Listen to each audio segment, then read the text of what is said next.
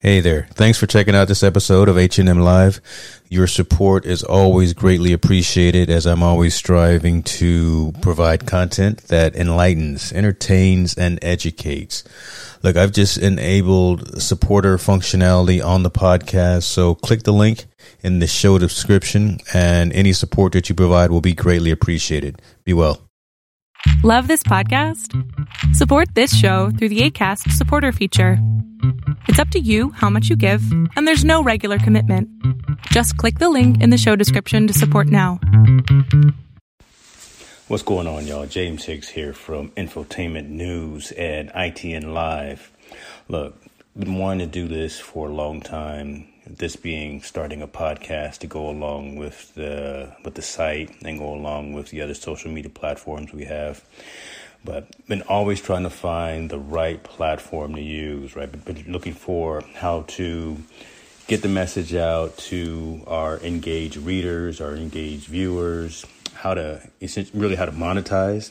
And believe it or not, I found the right platform that's getting the job done, that's going to be easy to use and easy to set up. That platform is Anchor. Anchor is a one stop shop for recording hosting, and distributing your podcast. Best of all, it's 100% free and ridiculously easy to use.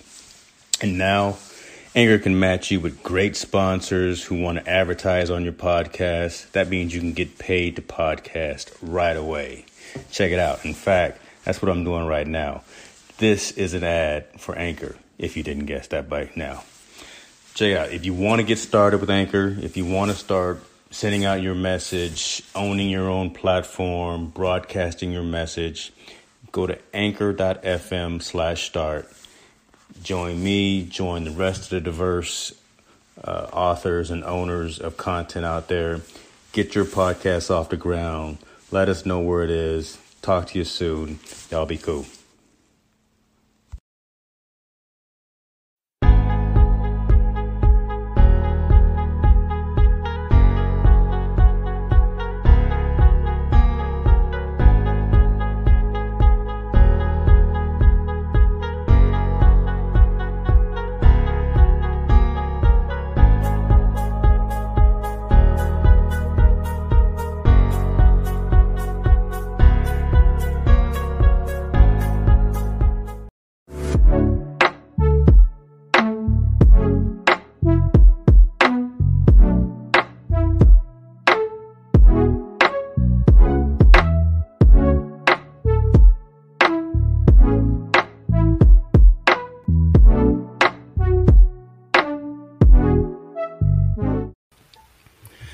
Morning, good afternoon, everyone. James Hicks here from Hicks New Media and Infotainment News. I am joined today, Perspectives in Focus, by I would call you the man of the hour, but you are maybe the man of the half hour because we we we have an individual sitting in in the in the green room who is incredibly special. I would just third person looking in, right? Incredibly special, uh, fantastic history uh, true American hero who you have an intimate relationship and, and, and knowledge of.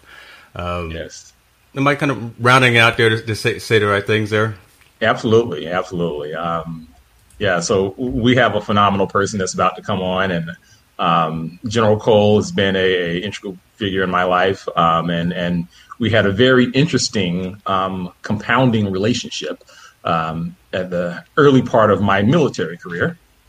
Whereas, um, um, uh, aside from all the things that he and I did together, it was uh, amazing for me to be able to learn from him, to look up to him. Um, just a man of God, a phenomenal husband, father, military man, um, Rotarian, former boxer. We probably won't get into talking about him and his boxing career, um, but there's always a phenomenal story that comes with it. Um, heck, you know, you might touch on it later, but he was the first man to actually lead round the world trip nonstop that included a bomb drop. Um, he, he was the leader of, of all of that happening. And, and um, I've been lucky um, to have um, plenty of occasions for him to give me feedback, input, um, or just tell him, you know what, I'm just going to sit back here and you do your thing. And, um, and yeah, so we're, we're in for a treat. Awesome. Awesome. I think you left one out because, first of all, General Cole, thank you for being here, sir. Um, thank you for your service. And LaMills left one characteristic out. You are an incredibly good storyteller. Listen, before we went live, the, the, the, nuggets of inspiration and the nuggets of uh, of just comedy that, that you had, like I said, we're, we're going to have to just do this once a week for, for like forever because I, I need during this time of lockdown and pandemic and everything that's going on, just just need this that uh, that um, that spirit that you have. So again, thank you very much, sir, for for joining us. My pleasure. It was my pleasure most of the time. most of the time, I love that. You know, I'm I'm going to really again just sit back in awe and, and wonderment. I'm going to sort of let LaMills uh, really lead the discussion. I will just be the guy, like I was saying, be the Wizard of Oz behind the scenes, pulling the curtains and pulling pulling the uh, the ropes, just making sure that things go well from that perspective. But um, again, just thank you again for for for attending today. My yeah. pleasure. So, so General, I'm going to jump right into it. Um, and, and, first, um, you know, it's been about 30 years ago um, that many would have considered like one of the most you were one of the most powerful people that we actually had in Barksdale Air Force Base, obviously, but then in the Bossier City area, in the Shreveport greater area. and um, we can think a lot about the climate of things going on today. Um, but one of the things that stuck out to me was was that you chose to send your son and daughter to public schools, um, to public schools that weren't in the most affluent area that you could have chosen to send your kids to, um, to public schools that had a, a very high African American population compared to most of the other schools in the area. Um, not as good a reputation academically compared to some of the other schools in the area at the time. Um, what guided you to do something like that? What, what, what? I mean, because that's not the norm. That's not the norm today. That wasn't the norm 30 years ago. And, um, you know, when I got introduced to your family, um, that was one of the first things that shocked me was, was here you are, literally the leader of thousands of people on this Air Force base, the top man. And I was then introduced to your son first, and they said he goes to Rusheon middle school. And I thought this must, I think we got it confused. He goes to a different middle school. Um, as a parent, what what what guided you to make that kind of decision? Well, in the first place, all the base kids in those days were going to Rusheon middle school. Right. And I retired. Um, the only place we could find that was a decent place to live uh, was in the Airline school district. But all right. our kids' friends went from Rusheon to Bossier High, and I yep. wanted to stay with their kids, with their friends, with their peers, and yes. that's that's what we did. So I, I, went to the to the school board and I said, uh, "Can I can I file a, a, request and let my kids stay in Bossier?" And they said, "Oh, sure, but you have to provide transportation." So I said, "I don't mind doing that. We'll leave them with their peers." So we did, and on the very first day we moved in our brand new house when I retired I got a letter from the school board saying you can't keep your kids in Bossier. You're going to have to take them out of Bossier High and put them in the Airline. and I called the uh, superintendent up and I said, I there's a mistake here.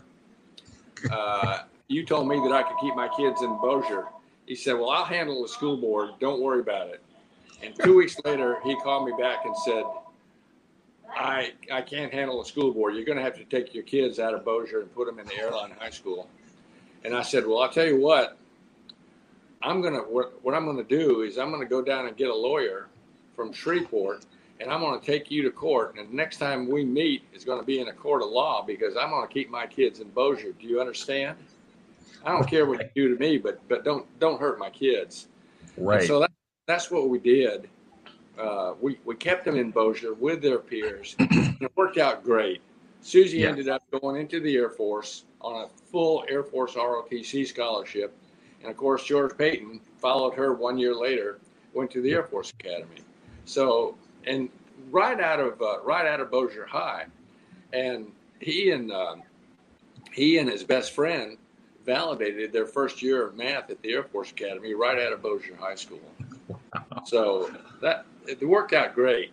Yes. But but what we're here to do is talk a little bit about you. uh, hold on. Now see, there we go. Ladies and gentlemen, this is the guy that we that we know from behind the curtain, right? I mean, this this guy right here. there, there, there, are two things that really impressed me when I first met uh, when I, a young young airman who happened to be Coach Garrett, Alex Garrett. The first thing that impressed me was that he had volunteered as an airman to take on this responsibility. He did all the coaching, the fundraising, the mentoring. He did all of that on his own and on his own time. He didn't get paid one cent for volunteering all this time and effort to teaching these young men. And he acted as a mentor to a lot of them.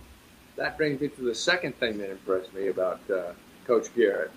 Uh, he paid particular attention to a, a lot of the young men that were having problems growing up. A lot of them had made some bad decisions in life. And Coach Garrett kind of singled them out and nurtured them along and brought them along with the rest of the boys um, to, to a point where they could be productive young citizens in our community. And I, I really, really thank you for what you did there, Coach. Um, you acted as a mentor to some of these kids at a time in their lives that was very, very crucial. And a lot of them didn't have fathers. Um, and you are you, you, you provided that, that leadership as a young airman. And that really, really was impressive to me. And I could tell that, that you were going to do well in life for sure with that kind of attitude. Well, well thank you, General. Now, um, I'm trying to talk about you, and, and it's so much easier that way. Now, now, um, a, a, part of that, what you just described, was obviously I was coaching basketball, and um, and you know George came to the workout, and we had a great workout, and we were just starting a brand new AAU program. Many people didn't know what AAU was back then, and, and traveling basketball and all of these pieces. And um, so um, now, um, what was it like for you? As a dad to actually see your son to then eventually get the opportunity. Now he's posting his picture up here. Um, two of those kids on there are were NBA players that were top five NBA picks in the year 2000. The, the tallest one there is Stromile Swift, and to the right of I guess to Stromile's left with the glasses on is Marcus Fizer. Stromile went to the Vancouver Grizzlies, and and Marcus um, went to the um, Chicago Bulls, and I got the, the the pleasure of being in Minneapolis when they were drafted and to sitting there and spending a lot of time in Chicago with Marcus. But um, that aside, um, George having the opportunity to spend time being coached by me and then Mike Theus and then spending time on, um, you know, on the court and learning and, and all of these things. Um, how did that translate to, you know, let's be honest. Now you're a phenomenal person, phenomenal career, and your son is doing very much the same things that you are. What what impacts did that have for you as a parent, and then on your son? Well, growing up as a as a son of an Air Force, of a senior Air Force officer, I uh, I knew what it was like um, for my son, and I think you'll recall I came to you and said I want you to treat him just like you treat everybody else.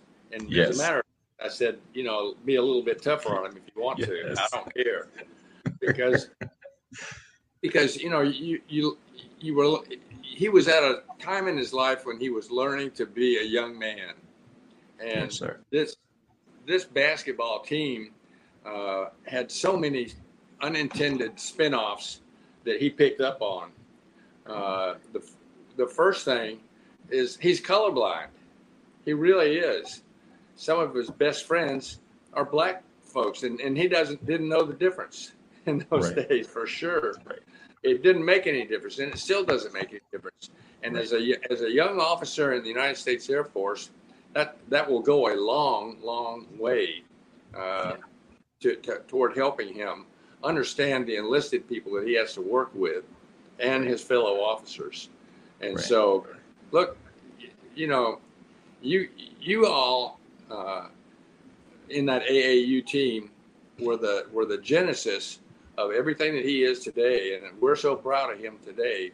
And you guys, you you know you bear a lot of that responsibility for the for where he is today, Coach, and we we're we're eternally grateful for what you did. Now, now, um, and, and and thank you. Now, part of what's funny was um, Mrs. Cole was on there and she brought up the oranges there, and um, I, I, do remember um, you you making it clear um, to me that you know don't don't give him no breaks. like he he's getting no breaks, um, and so I, I, think sometimes George was frustrated with me because um, he got no breaks. he got no breaks, um, and, and um, I was mentioning earlier about I remember I have a drill, whereas I would have the kids toss basketballs. I mean, toss tennis balls instead of basketballs because everyone thinks they know basketball when they come in. I wanted them to learn to throw and catch as basketball players, and um, and um, that was early on when I first started with the kids because I assumed that everybody knows nothing. All of them think they're basketball stars, but everybody knows nothing. And uh, and I had them tossing those balls, and um, you and I had already had our little chat, and George cracked the joke, and um, and and for those who think, well, um, I, when I spoke on the basketball court as a coach, I made sure my my players understood there there was only one voice that was going to be listened to. Uh, I'll say it that way. And um, so George got a, a, quick snapback from me, and and I remember after practice him coming to me and saying, "Coach, you're really serious about those tennis balls, aren't you?" and, and, and so it set an impression. And so in the back of my head, part of me is wondering, like, I hope he doesn't go home and tell the general I got on him too hard. And then the other part of me was like, I think I'm in a good place. And so if this tests true, then I'm going to be all right. And so George came back the next practice and um, he engaged. And then I had volleyballs along with the tennis balls. They didn't get to play with basketballs and they were frustrated with me. And uh, George didn't say a single thing. I said, you know, so I checked in with him, sort of the, I want to make sure I wasn't going to get some Article 15 or something, you know, when I got back to work myself that the general was going to get me. and George was like, um, I checked in with him like, hey, are you okay from last practice? And he was just a, yes, sir, everything's good. Like, you okay with the tennis balls and volleyballs? Yes, sir. And um, he went on about his business. And, and from there on, it actually took me a bit to make sure I had the confidence that uh, the general wasn't going to get me and uh, that, that that I truly did have full control of my team, and uh, that those things were going to go well. Now, um, from the point of view of of politics, now we're talking about a lot of things here in terms of basketball and all these other pieces. Now, um, you've spent a little time near people associated with politics. Um, I think you previously worked for uh, Donald Rumsfeld or with them. I think it was Dick, Dick Cheney. There was Dick Cheney, and you did some advising as well for some people in the past. Now, now you're not a politician, but you've been close to a lot of those people. Now, tell us a little bit about that experience for you. When I was a young colonel, one of my one of my jobs was to be the, the chief of the Air Force Senate Liaison Office uh, in Washington. My office was actually in the Russell Building, and in those days, um, Senator Barry Goldwater was like our patron saint from Arizona. And um, I was kind of like the librarian. Um, whenever any anybody, any senator or staffer had a question regarding the Air Force, they would come to me in my office, and I would link them up with the person in the Pentagon that was the expert. So, like I say, I was kind of like the librarian for the Air Force. Uh, I got to travel all over the uh, all over the world with a lot of senators and a lot of staffers, and I got to see a lot of them up close and personal. Um, and I got to tell you, uh, after a year and a half of doing, I've walked out of the building along with Senator Barry Goldwater on his last day there. He said, "Where are you going, Pate?" I said, "I'm going down to Fort Worth, Texas, to be the wing commander." And he said, he said well, congratulations. Are you happy? And I said, you know, I, at one point in my life, I thought I might want to run for elective office. But after a year and a half being next to you guys, that's the last thing I want to do. so he laughed. He laughed, and we both walked out together. Um, but I don't mind being being an advisor, but I but I but I certainly uh, didn't want to run after want to run for elective office after that. Tell you the truth, after, Coach. You know that. But I'm glad. But but you know what? Um, I was really happy to, to hear that you were running for the council because um, they need somebody on, at, at the council level. I think that's honest and doesn't have an agenda to, uh, to, to, to play. And I think from your experience in the Air Force and what you've done in life, you're a perfect man for that for that position. And I'm really happy to to that you're running for it. Okay. Thank you so much, General. Now, now that brings me to a one piece that I actually get to. This is the first time I get to address this in a public forum with you here, because many people often oftentimes ask me about leaving the military, and I explain to them that yes, I have an honorable discharge, um, and you know they say, "How long were you in the military?" I say six and a half years. They're like, "Well, that's kind of odd. Usually, someone does four years or six years, but six and a half usually never comes out of it." I said, "Well." yeah, I kind of left early. And they're like, something bad happened. I'm like, no, actually, something great happened. I gotta, you know, I left and uh, I was able to get out early. And they're like, well, how'd you get out? I'm like, well, I got a congressional. like, what are you talking about? I'm like, well, I wrote a letter to my senator and I waited about three weeks and I got a phone call from that senator's office and they told me before anybody else knew that I was going to be getting out of the Air Force and it was going to take a little while for the paperwork to be processed and I started dancing and I was happy. Um, and the reason for that was because for those who are out there, I applied for a hardship. And at the time, my official job was to make false teeth, but I had set up the computer systems at Barksdale Air Force Base at the dental lab. And uh, Hewlett Packard made a job offer for me. And um, I applied for the job and tried to get a hardship so I could take that job, which was way better than my enlistment pay and they said you're too important to the mission because you're doing the computer stuff. And I said, but hold up, that's not my AFSC. That's not my official job. You you should let me go, and I have a great chance to go and be a positive in in the civilian world. And they said, sorry, no. And and um, I came to General Cole and said, what should I do now? At this time, General Cole was retired, and um, he first you wanted to know what the colonel did, and I told told you, I said, um, the the enlisted folk told the colonel that they didn't want him to let me go. And the colonel said, Well, you can't go. And you said, Well, that's a good colonel. and I'm, I'm, like, I'm not liking the way this conversation is going. and then you said, Well, you need to get you a congressional. You need to, you asked me, You have a senator? I Yes, sir. He's like, Well, then write them. And uh, you gave me a little coaching on that. And um, lo and behold, it was Floyd Spence and Strom Thurmond at the time. And I wrote each of them a letter and um, Strom Thurmond's office got back to me about three. It was about three weeks or so. They made a phone call to Barksdale Air Force Base. And I don't even know how they got phone number. I don't even remember it was on the letter. And uh, and I answered, and uh, the person from his office, I think her name was Allison Miller, I think, or something like that. And uh, she told me, "You're going to be getting out of the Air Force. We've gotten your stuff approved, and it's going to be processed. And no one else knows about it right now, but it's on its way." So when I tell that story to people, General, everyone thinks I'm just telling a big whopper of a story. So this is the first time now I, I need to get this on record for you to validate some of that background for me. I, uh,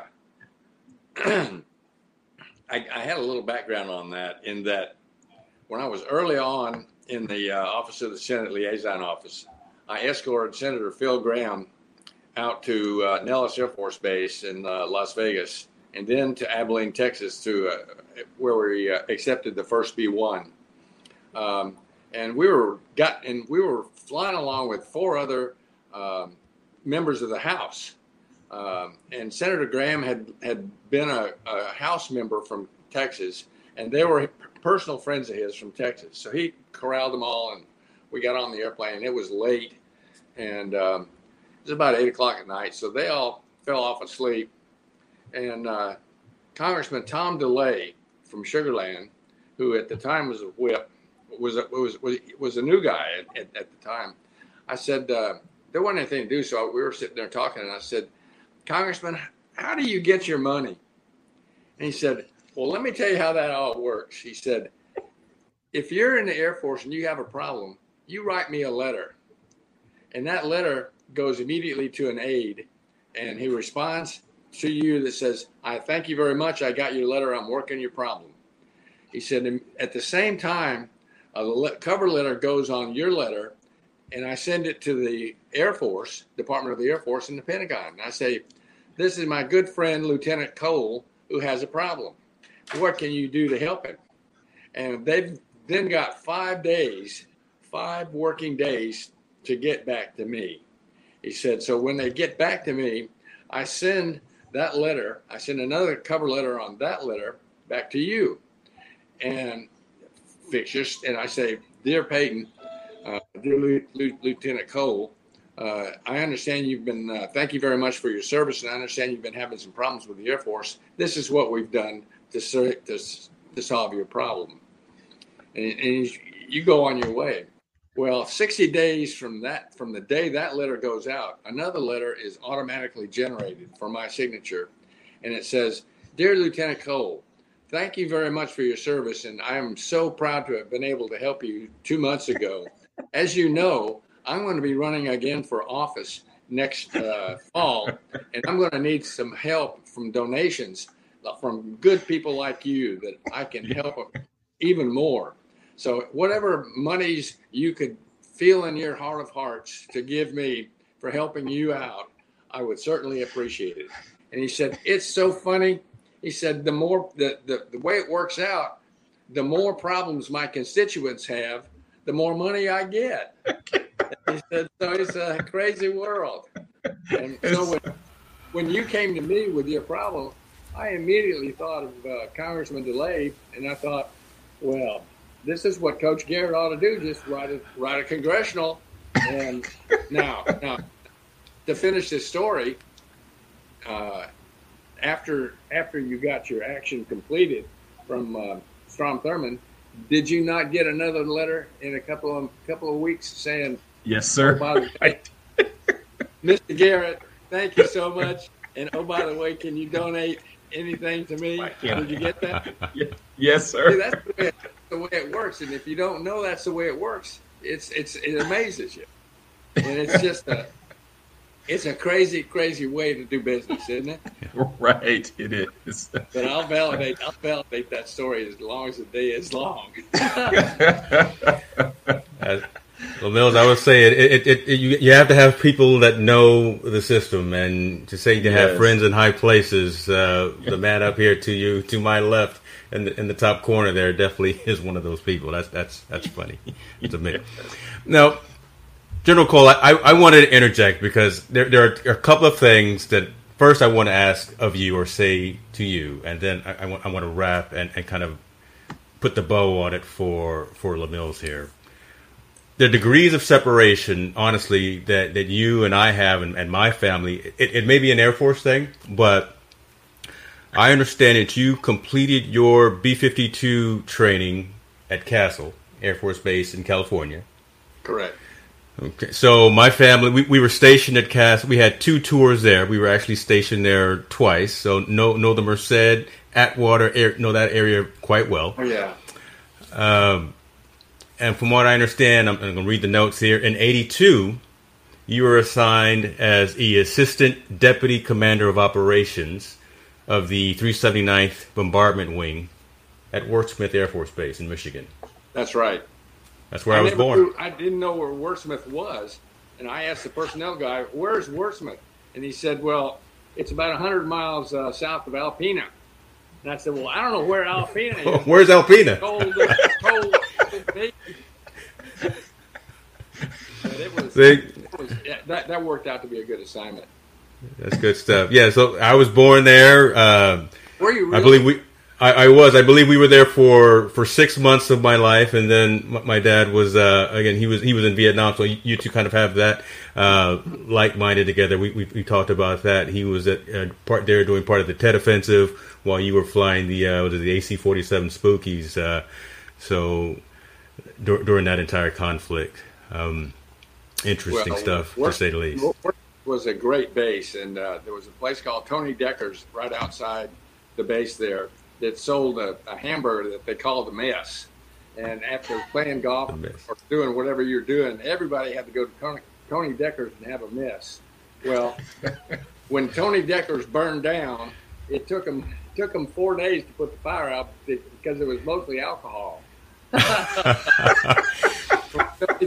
when Tony Decker's burned down, okay. I knew that that was that was going to be curtains for for Wurtsmith, and sure enough, it was a great it was a great base because it was so isolated that nobody had anything to do except fly airplanes, and so when yeah. you had an inspection, you know, if if you had a no notice inspection, uh, the IG team would go into the local uh, grocery store to get groceries, and the grocery store would call the command post and said, "Hey, there's some strangers in Air Force uniforms buying groceries here for about a week. Y'all an inspection."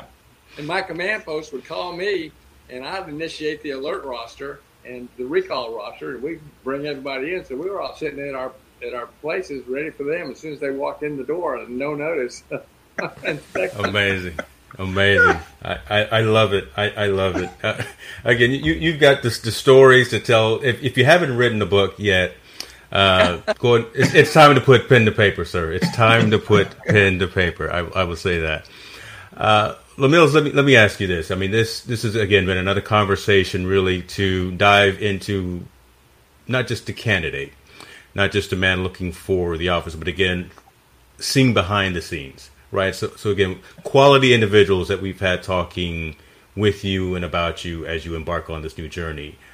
How has this conversation with, with General Cole really helped you prepare for the next few days, next few weeks, next month, and things of that nature as you're as you're moving forward until November? Um, you know, I, I, think as much as anything, um, being able to be exposed to people like General Cole and to have time with them um, and, and, and, frankly, for him to allow me to be a part of his family and coaching his son, um, spending time with his family in general, um, has given me the opportunity to to understand that, you know, in, in, this world of separation, of angst, of of party politics, etc. Um, you know, whether it's been in basketball or in, in the Air Force, um, we're all on that same team, and I've, I've truly had to understand and, and practice bringing people together, bringing you know the differences of what people bring to the table to allow us to to deal with those things in a productive way so that we can all be successful. And um, you know, General gave the, the perfect opening with regards to his experience with simply wanting to do right for his kids in terms of them having a positive experience at school. It didn't matter that Bossier was a mostly black school. It didn't matter what the so called reputation of what people thought of what the school was. It didn't matter that he didn't even live in the district he had a solution in hand that he understood his kids' happiness was going to be the priority there. And race didn't stop him from doing that. And so he put his children in a situation whereas they would have these conversations, they would be able to interact with people. Frankly, you know, his son grew up around more black people when he was away from home than he did with white people. And and I mean, that, that's just and, and and let's be honest, that is a very rare thing to happen in, in our United States of America today, that is a very rare thing to happen. And he did this 30 years ago. And and so when when we talk about having people to be willing to expose themselves and be willing to put themselves in a situation whereas they're not always the priority or comfortable, this man gave me a, an idea of what that looked like of, of, what it meant to immerse yourself in a situation whereas you might be a little bit uncomfortable. People might treat you a little bit different but focus on the relationship focus on building solutions building a team and and you're going to be okay. And um, i think that's what i bring as a candidate for for city council in that i'm, I'm all about bringing about solutions. I'm, I'm not here to be one party or the other. I'm not here to push any agenda. It's about let's figure out how we as a city as a team going to make this thing be successful. And um, and and so I'm I'm so glad to have people like General Cole that have been in my life and um, and the stories along with it. And, and, frankly, if if he didn't give me the input around the congressional, I would have never been here. Um, I, I, probably would have you know finished up 20, 30 years or something like that, or, or who knows what. Um, and so um, so yeah, so that's that's what I think. Yeah, that's a good that's a good that's a good lesson. And it's not like uh, you know General Cole doesn't have a incredibly phenomenal look who's who in the family. Uh, you know, when I was doing my research and, and making sure that I was aware, I, I was saying I, I, did did a look up and I saw General George Peyton Cole, and it said born in 1919. And I thought, well, okay, but but that I'm I'm not sure if that's going to be the right person that we're that we're talking to, but it would it would be it would be pretty cool. Uh, then I, I realized that that was senior, and here we have junior. Uh, but you're both retired at the same rank of brigadier general, and that's just got to be pressure for your son, who's who's who's on the same trajectory, right? how, how, do you follow that up, right? When, when, when, you got granddad and dad, brigadier general, you, you can't stop at colonel. So George, the third, just you can't stop there. I'll tell you what. My dad was born in New Orleans, and during the Depression, he uh, he made money. He, their their house was a little off St. Charles. He made money walking over to the French Quarter and playing his trumpet on a corner. And he made, as a matter of fact, he made more money than his brother and his father did, both of them working other jobs. He'd bring home more money at the end of the day playing his trumpet. So, so Dad, when he when uh, when World War II started, he was going to Texas A&M. He was a senior. His whole class on Monday morning marched over from Bryan, Texas, to College Station, or from College Station to Bryan, Texas, and his whole class entered the Army. And he went oh, through oh, pilot training without without being a being a commission, uh, not having a commission. He got his commission when he got his wings, and he still hadn't gotten his his diploma. And after the war, when everybody was getting out and getting their diplomas, they told his friends told him stay in and make make rank. So my father never went back to A and M and wow. got and get his diploma. But I'll tell you what, he, he made brigadier, and he had a, a, a magnificent mind for uh, logistics. And if you go down to Texas A&M, and all his life, when you would ask him what was his college, he'd say Texas A&M. And if you go down to Texas A&M today, they've got a big wall of honor right there, where every A&M graduate that made general officer or admiral rank is his name is on that wall. You'll see the name of Brigadier General George P. Cole on that wall, and so he always you can't beat that. Him, and they always claimed him for the rest of his life. That is all right. That is that is all. That's that's a good story. That that's a great story, sir. Uh, thank you very much for your time. Uh, above that, thank you for your service. We uh, Mr. Garrett, same same as you. Thank you for your service. I don't think that is said e- enough, uh, but in, in, true heartfelt, I want to say that. Uh, we thank you for your time spending having this conversation with us uh, as as we move towards election day, November third.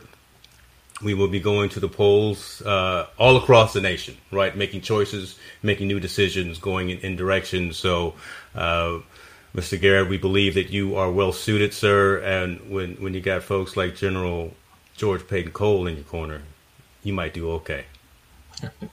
thank you. Thank Good you. luck. Best of luck to you. Thank, thank you. you. Bye bye.